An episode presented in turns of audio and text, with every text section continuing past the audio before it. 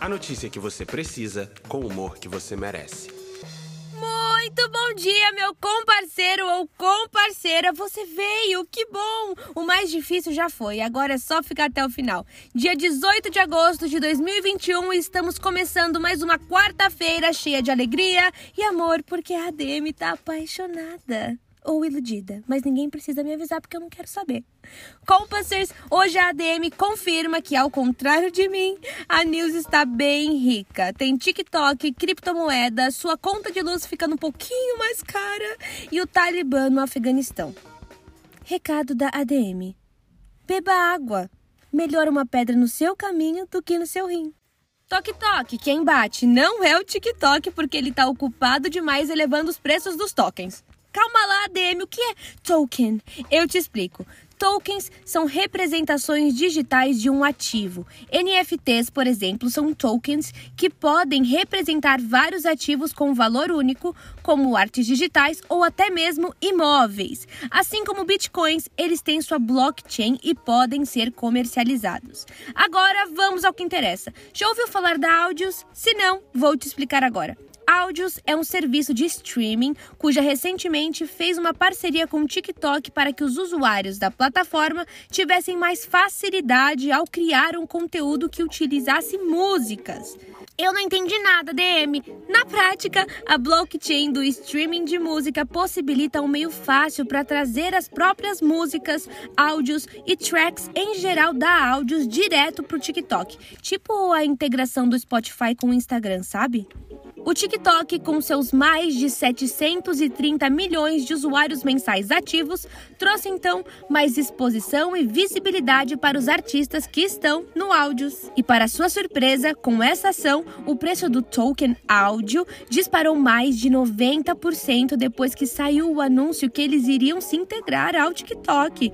Esse token permite que os detentores tomem decisões a respeito de como vai funcionar a plataforma áudios. Mas, se você é do time que toma banho escutando músicas e fazendo shows por quase uma hora, meu querido compasser, saiba que além disso não ser nada ecológico, esse tempo todo vai começar a custar mais ainda para o seu bolso. Isso porque os cálculos preliminares da Agência Nacional de Energia Elétrica mostram que as tarifas de energia podem subir em média 16,68% em 2022 aqui no Brasil. O possível aumento da taxa é causado por uma série de motivos, de acordo com a agência reguladora. O principal deles é a crise hídrica que o Brasil enfrenta atualmente, que é a pior dos últimos 91 anos. Mais um motivo para você reduzir o tempinho do seu show.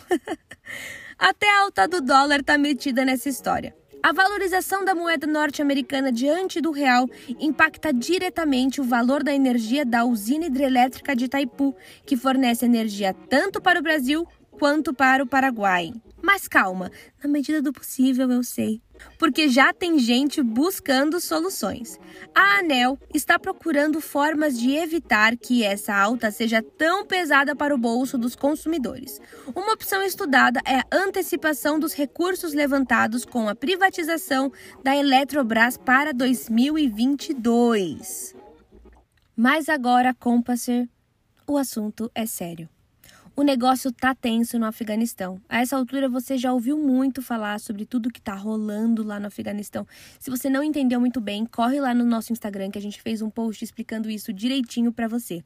Mas o que tá acontecendo é que o grupo extremista Talibã tomou o Afeganistão por completo nessa semana e chamou a atenção de muitos, principalmente sobre quais serão os impactos na economia global.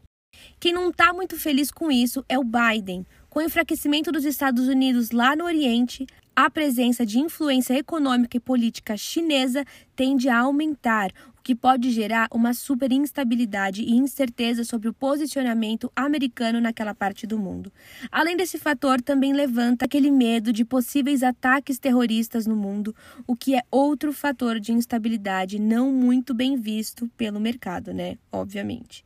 A última vez que o Talibã esteve no poder lá no Afeganistão, os Estados Unidos tiveram que tomar uma medida forte para retomar o poder, o que afetou a economia. Afinal, o exército custa caro, né? O ponto geral de toda essa questão por lá é a famosa instabilidade mesmo.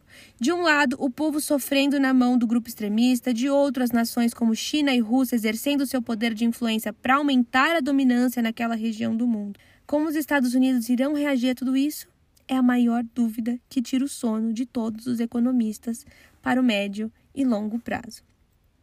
Eu só sei que o que tira o meu sono é pensar que eu posso ficar desinformada. Então, eu te espero aqui na rota, trazendo a notícia que você precisa com o humor que você merece, para todo mundo ficar ligadinho e antenado em tudo que tá acontecendo, fechado? Então, até amanhã. Um beijo e tchau!